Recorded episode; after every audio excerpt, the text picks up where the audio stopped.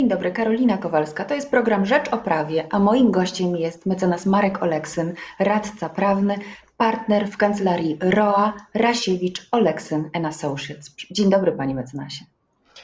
Dzień dobry, pani redaktor. Dzień dobry państwu. Panie mecenasie, ostatni rok pandemicznej rzeczywistości unaocznił znaczenie nowych technologii w prowadzeniu działalności gospodarczej. Na jakie najistotniejsze aspekty z perspektywy praktyki prawniczej zwróciłby Pan uwagę w tym kontekście? Tak, istotnie e, ostatni rok to nie tylko wielkie wyzwania i dla społeczeństw, e, i dla ekonomii, i dla rynku, i dla przedsiębiorców, e, ale również pewne szanse i przeobrażanie się modeli prowadzenia działalności gospodarczej. To wszystko, z czym spotykaliśmy się w ostatnim czasie, w ostatnich latach, jako procesem, który postępował sukcesywnie, ale w swoim tempie, nabrało zdecydowanego przyspieszenia w ciągu ostatniego roku. E, mam tutaj na myśli zmiany, które wymusiła nowa rzeczywistość gospodarcza, między innymi wywołana pandemią, to znaczy skok e, w świat cyfrowy. E, nie ma żadnych wątpliwości, że pandemia i związane z nią ograniczenia wymusiły nowe podejście do e, świata cyfrowego, również przedsiębiorców. Mam tutaj na myśli e, nowe spojrzenie i przyspieszenie prac nad wejściem w rozwiązania chmurowe, e, bezpapierowy obieg dokumentów, czy bardzo istotne z perspektywy praktyki obrotu gospodarczego zwiększenie się korzystania z instrumentów podpisów elektronicznych, które z uwagi na niemożność e, spotykania się przedsiębiorców biznesu bezpośredniego e, nabrały zupełnie nowego, istotnego znaczenia. Ale nie tylko digitalizacja, e, ale również zdecydowane zwiększenie nakładów przedsiębiorców na rozwiązania związane z e, uczeniem maszynowym i sztuczną inteligencją. E, bardzo ciekawych statystyk dostarcza choćby raport przygotowany przez Relix Survey odnośnie rynku amerykańskiego z października 2020 roku, który pokazał, że aż 68, prawie 70% badanych przedsiębiorców poczyniło nakłady e, i inwestycje w sztuczną inteligencję, a co więcej, połowa z badanych przedsiębiorców, 48% e, dokładnie, poczyniło nakłady na nowe technologie związane ze sztuczną inteligencją ale ta digitalizacja i e, podpisy elektroniczne to oczywiście nie wszystko. E, pandemia przyspieszyła znacznie procesy automatyzacji funkcjonowania przedsiębiorstw, e, automatyzacji w biznesie, rozumianej przykładowo jako automatyzacja procesów produkcyjnych, procesów sprzedażowych, procesów magazynowych czy logistycznych. To jeżeli chodzi o sama, sam fakt e, zwiększenia nakładów czy wysiłków związanych z rozwojem e, e, nowych technologii i innowacji wywołanych sytuacją pandemiczną. Natomiast równolegle niejako do tego procesu przebiega przebiegają inne wielkie projekty, które wymuszają rozwój nowych technologii. Jednym z takich przykładów, których cała Unia Europejska jest w tej chwili e, aktorem. Jest e, duży i ambitny projekt Europejskiego Zielonego Ładu, który przebiega w, równolegle do tego, co się dzieje w kontekście pandemii. Jeżeli chodzi o duży projekt Europejskiego Zielonego Ładu i celów związanych z tym projektem, Komisja Europejska nie pozostawia tutaj żadnych wątpliwości, że takim kluczowym aspektem E, uzyskania celów Europejskiego Zielonego Ładu, neutralności klimatycznej, będą inwestycje w tak zwane radykalne innowacje i nowe technologie e, w taki sposób, aby stworzyć innowacyjne łańcuchy wartości, a skutki tego dużego i ambitnego projektu będą dotyczyły bardzo wielu sektorów e, rynku: transportu, rolnictwa, budownictwa, finansów, przemysłu odzieżowego czy tworzyw sztucznych przykładowo. Wspomniał Pan o rosnącym znaczeniu podpisów elektronicznych. Dlaczego to ma takie doniosłe znaczenie w tych czasach?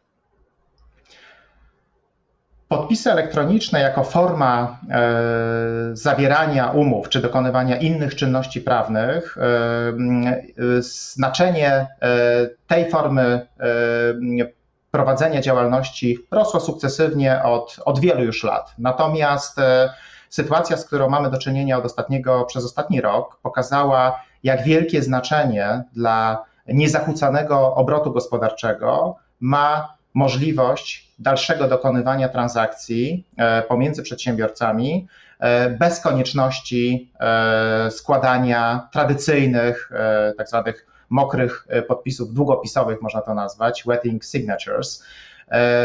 Z tego względu E, znaczenie podpisów elektronicznych nabrało e, zupełnie nowej rangi i zupełnie nowej wagi. Natomiast e, praktyczne implikacje związane z podpisami elektronicznymi są o tyle istotne, że jakkolwiek na poziomie unijnym mamy uregulowane kwestie związane z wymaganiami dla skutecznych podpisów elektronicznych, tak żyjemy w różnych prawodawstwach i w różnych porządkach prawnych, które dla różnych form czynności prawnej wymagają E, dla różnych czynności prawnych wymagają różnych form e, składania oświadczeń e, woli. Przykładowo tylko, jeżeli chodzi o kwestie przeniesienia praw do nieruchomości, kwestie wynajmu, kwestie związane z obrotem udziałami w spółkach, kwestie związane z obrotem własnością intelektualną, w zależności od tego, z jakim E, systemem prawnym, nawet na poziomie europejskim mamy do czynienia, różne są wymagania stawiane takim czynnościom. A w dobie e, coraz szybciej postępującej globalizacji e, transakcji i projektów, które wymagają zaangażowania stron również na etapie zawierania umów, znaczenie skuteczności podpisu elektronicznego stare rośnie. I w tym kontekście bardzo istotne jest uświadomienie sobie, że z jednej strony mamy dostosowaną regulację umożliwiającą zawieranie bardzo wielu transakcji z wykorzystaniem podpisu elektronicznego, z drugiej zaś strony w zależności od tego, w jakim porządku prawnym czynność jest dokonywana, e, różna forma e, takiego podpisu będzie e, wymagana.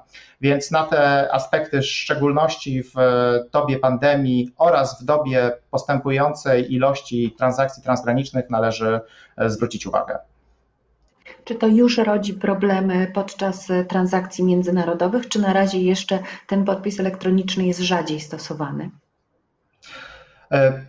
Bardzo dobre pytanie, dlatego że e, dużo tutaj zależy od tego, w jakim kraju dochodzi do e, zawierania danej transakcji, e, ponieważ z jednej strony jest to kwestia regulacji, z drugiej zaś tego, czy dany porządek prawny wymusza określoną formę szczególną, czyli przykładowo podpisu formy pisemnej danej czynności pod rygorem nieważności, którą podpis elektroniczny kwalifikowany również jest w stanie zapewnić. Natomiast w zależności od tego, czy mamy do czynienia z rynkiem nieruchomości, ze stosunkami spółki, czy z transakcjami mającymi na, e, za przedmiot przeniesienie praw do technologii czy własności intelektualnej, różne formy są stosowane. Natomiast rzeczywiście kwestia dopuszczalności zastosowania do danej e, czynności prawnej, do danej umowy przykładowo, e, formy podpisu elektronicznego w, o odpowiednim poziomie standardu który ten podpis elektroniczny zapewnia, e, budzi coraz częściej różne pytania, wątpliwości, natomiast w zdecydowanej większości te wątpliwości udaje się w sposób skuteczny e, przesądzić i wyjaśnić w taki sposób, aby rzeczywiście strony mogły daną umowę zawrzeć e, bez konieczności spotykania się fizycznego. Rozumiem, że to jednak przedłuża taką transakcję mm, w każdym przypadku. O ile, o jak długo, jak, jak dużo dłuższa może być taka transakcja e, w związku z tymi kłopotami e, z podpisem elektronicznym? E, to zależy. Jeżeli przedsiębiorstwa są przygotowane do zawierania umów czy składania oświadczeń woli w formie podpisu elektronicznego i dysponują odpowiednimi narzędziami ku temu, to dana transakcja może e, nastąpić znacznie szybciej. Przykładowo, e, przy zawieraniu umowy, e, zamiast wysyłania sobie przez strony podpisanych egzemplarzy umowy z wykorzystaniem poczty czy kuriera w taki sposób, aby tradycyjną formę pisemną, która pod rygorem nieważności jest zastrzeżona dla danej, dla danej czynności, e, mogą skorzystać z instrumentów e, podpisu elektronicznego, który może zastąpić również taką formę pisemną, która jest wymagana pod rygorem nieważności i wówczas ten proces jest wręcz przyspieszony. Natomiast rzeczywiście do pewnego spowolnienia może dojść w tej sytuacji, w której albo przedsiębiorstwo z takich rozwiązań jeszcze nie korzysta, albo pojawiają się pewne wątpliwości związane z tym, czy faktycznie przy danej konkretnej czynności prawnej, mającej za przedmiot na przykład w spółce ZO, czy e, wymagające innej formy szczególnej dla danej czynności, e, rozwiązanie tych wątpliwości jest jakimś elementem, e, który jest czynnikiem mającym wpływ na szybkość zawierania transakcji. Natomiast zasadniczo jednym z postulatów i celów systemu podpisów elektronicznych jest to, żeby te transakcje były dokonywane w sposób szybszy inwestycje w nowe technologie, w innowacyjne rozwiązania wymagają dość dużych nakładów. Teraz mam wrażenie, w pandemii e, bardzo one przyspieszyły, bo nowe technologie są podstawą funkcjonowania. Czy i w jaki sposób można te nowe technologie skutecznie chronić prawnie? Tak jest. To to, to również istotne pytanie w kontekście e, skutków, nakładów na rozwój e, nowych technologii czy mm, e, mm, postępu digitalizacyjnego, z tego względu, że innowacje w tym kierunku i zaangażowanie w nowe technologie niemalże w każdej dziedzinie skutkuje powstaniem różnych praw, które te nowe technologie i innowacje chronią. Aby dać tylko kilka przykładów, warto wskazać, że takimi prawami, którymi można chronić nakłady na e, nowe technologie i na innowacje, mogą być e, e, prawa do tajemnicy przedsiębiorstwa, mogą być wynalazki chronione patentami dotyczące konkretnych rozwiązań, na przykład z zakresu ochrony środowiska. Mogą to być prawa autorskie, które chronią na poziomie Unii Europejskiej również programy komputerowe, które mogą E, zapewniać e, nowe, e, innowacyjne rozwiązania w kontekście rozwiązań systemów informatycznych. Mogą, może to być również wzornictwo, zarówno wzory użytkowe, jak i wzory przemysłowe, które również nowe technologie mogą chronić. I te prawa kreują pewną wyłączność dla podmiotu, który dokonał danej innowacji czy inwestycji w nowe technologie. Natomiast Prawa te zapewniają skuteczną ochronę, czyli de facto skuteczną przewagę konkurencyjną podmiotu, który ten wysiłek e, podjął, w przypadku, gdy e, istnieje w przedsiębiorstwie odpowiedni proces zapewnienia ochrony praw, które e, powstają w związku z opracowaniem czy z rozwojem nowej technologii w przedsiębiorstwie.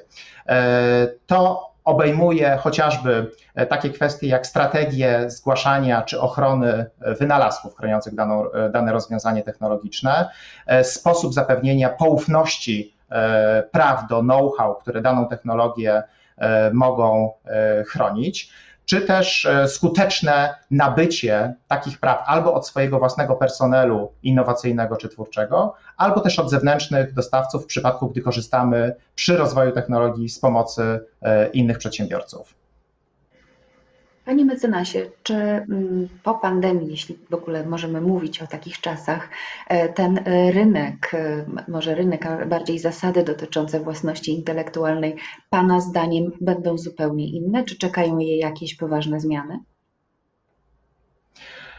Na to pytanie można odpowiedzieć w dwojaki sposób. Z jednej strony, jeżeli chodzi o kwestie skutków e, rynkowych, e, wydaje się, że już powrotu do takiej rzeczywistości funkcjonowania przedsiębiorstw w bardzo wielu sektorach, oczywiście, być może nie we wszystkich, e, raczej nie będzie. To znaczy, to, co się zadziało w ostatnim roku i wymuszenie, jakie nastąpiło w wyniku pandemii na sposobie prowadzenia działalności gospodarczej, nie tylko w skali krajowej czy, czy europejskiej, regionalnej, ale po prostu globalnie, e, no powoduje, że rzeczywistość będzie już, e, albo tak się wydaje, będzie już zawsze inna i nowa, oparta o innowacje i oparta o nowe technologie. Jeżeli chodzi o kwestie regulacji prawnych w tym zakresie, to wydaje się, że zarówno na poziomie europejskim, jak i naszym krajowym e, zasadniczo poziom e, ochrony, który legislacja zapewnia podmiotom opracowującym nowe technologie czy rozwiązania, jest e, na wysokim poziomie i z tych rozwiązań będzie można zasadniczo korzystać również w okresie tak zwanym postpandemicznym, żeby te nowe rozwiązania i wysiłki chronić. Natomiast niewątpliwie przyspieszenie prac nad nowymi technologiami i pewne projekty, które dzieją się nie tylko na poziomie samych przedsiębiorstw, ale też poziomach krajowych czy regionalnych, jak choćby przywołany e, Europejski Zielony Ład, aby z tych nowych technologii i rozwiązań uczynić gospodarki poszczególnych krajów, ale też samych przedsiębiorców bardziej konkurencyjnymi, być może pojawią się nowe, specyficzne regulacje, które będą te kwestie regulowały. Bardzo dziękuję Panie mecenasie. To był program Rzecz o Prawie. Ja zapraszam na kolejny, w kolejny wtorek, a moim gościem był Pan mecenas Marek Oleksyn, radca prawny z Kancelarii ROA. Dziękuję Panie mecenasie. Dziękuję bardzo Pani redaktor, dziękuję Państwu.